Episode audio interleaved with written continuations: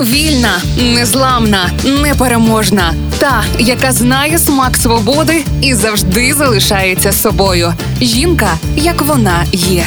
Про жінок, які змінили хід історії в програмі Ольги Телипської на Радіо Перше. Попелюшка, білосніжка і спляча красуня. Всіх цих казкових жінок об'єднує один, ну а точніше, два автори: Якоб та Вільгельм Грім. Вони писали доволі жорстокі казки, але через критику казкарям довелося суттєво підредагувати свої сюжети. Зокрема, в казках з'являються християнські мотиви і зникали натуралістичні деталі про жахливі катування і гвалтування. Ну, наприклад, у первинній версії Попелюшки, коли принц спочатку запропонував приміряти туфельку старшій доньці злої мачухи та змусила доньку відрізати собі пальці на ногах. Принц повірив у підміну і, минаючи могилу матері Попелюшки, почув туркотіння двох голубків. Черевичок ноги не впихнути, довелося пальця утнути. З ноги тепер кров це Бенець, справжня наречена вдома сидить. Він повернувся і приміряв туфельку молодшій доньці мачухи, і та намовила доньку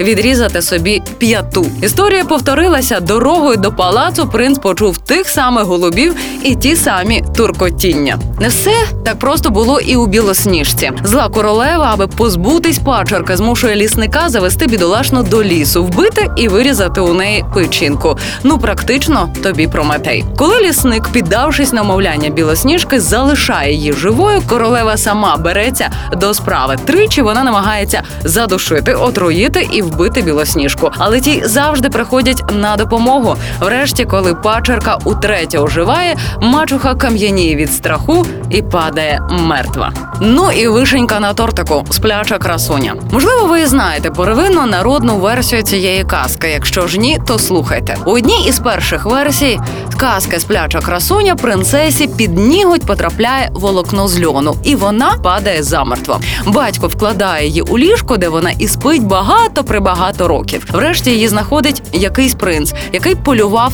неподалік. Він намагається розбудити красуню, але марно. Тоді він гвалтує її сплячою і спокійнісінько повертається додому. Минає 9 місяців, і принцеса у вісні ж народжує двох синів. Один із них випадково виймає злощасне волокно з під її пальця. Вона прокидається, але батько її дітей вже одружений. Та це, як виявляється, не проблема. Він без вагань спалює свою законну дружину і живе довго і щасливо зі сплячою красунею і синами. Ось воно справжнє життя жінок сказки з хеппі-ендом та без, з купою проблем, тарганів та комплексів, неприємних деталей і змінених фіналів.